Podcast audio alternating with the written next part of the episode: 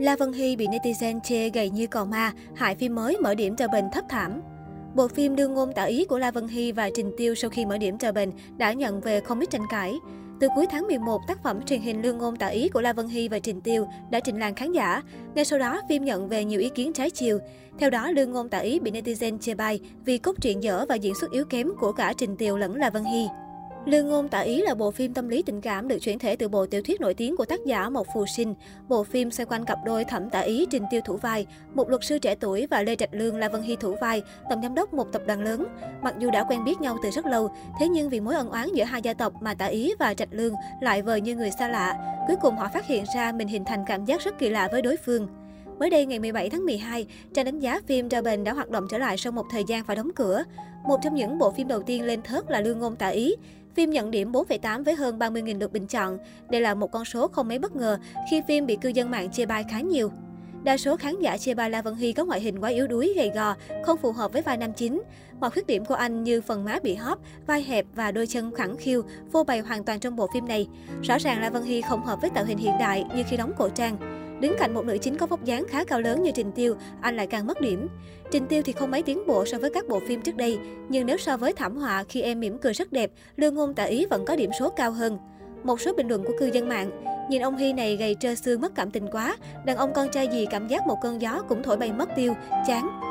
Chả phải nguyên nữ chính diễn chán đâu mà nam chính diễn cũng chán mà, song ngoại hình cũng một lời khó nói hết. là Vân Hy không hợp phim hiện đại đâu, đóng nam chính cổ trang kiểu bệnh kiều, còn có trang phục phiêu giật đỡ cho, chứ tạo hình hiện đại thì thôi rồi. La Vân Hy thật sự xuống sắc lắm rồi, đọc nguyên tác nên tính ngó tí nhưng chán đời thật sự. Trình Tiêu thì thôi, làm ơn Jue Hua đừng để gà đi đóng phim nữa, cả công ty không lấy một người diễn tốt, quả thật đúng là kỳ tích đấy. Trước đó vào ngày 2 tháng 10, Lương Ngôn tại Ý còn bị tố mập mờ về lượt xem. Phim bị phát hiện tăng 1 triệu view chỉ trong vòng 1 phút, dù không phải là một hiện tượng màn ảnh đáng chú ý. Không chỉ Lương Ngôn tại Ý, bộ phim Nữ bác sĩ tâm lý của Dương Tử tỉnh Bách Nhiên cũng bị nghi bơm nước khi đột ngột tăng 800 triệu view chỉ trong một buổi chiều. Thành tích này còn vượt cả bom tấn truyền hình diên Hy công lược ngày nào. Dù nền tảng như Khương nhanh chóng thanh minh đây chỉ là lỗi kỹ thuật, cư dân mạng không khỏi đặt ra câu hỏi, vì sao chỉ có những bộ phim các diễn viên lưu lượng tham gia mới có lỗi tăng view ồ ạt, còn các phim khác thì không? Hiện tại La Vân Hy đang bận rộn trên phim trường Trường Nguyệt Tẩn Minh, bộ phim đánh dấu màn tái hợp với Bạch Lộc sau nữa là đường mật nữa là đau thương. Trường Nguyệt Tẩn Minh được chuyển thể từ tiểu thuyết Hắc Nguyệt Quan Cầm chắc kịch bản BE với đề tài huyền huyễn ma giới. Câu chuyện của nữ chính Lê Tô Tô do Bạch Lộc thủ vai và nam chính Đàm Đại Tẩn là Vân Hy đảm nhận, diễn ra ở cả nhân gian lẫn tiên giới.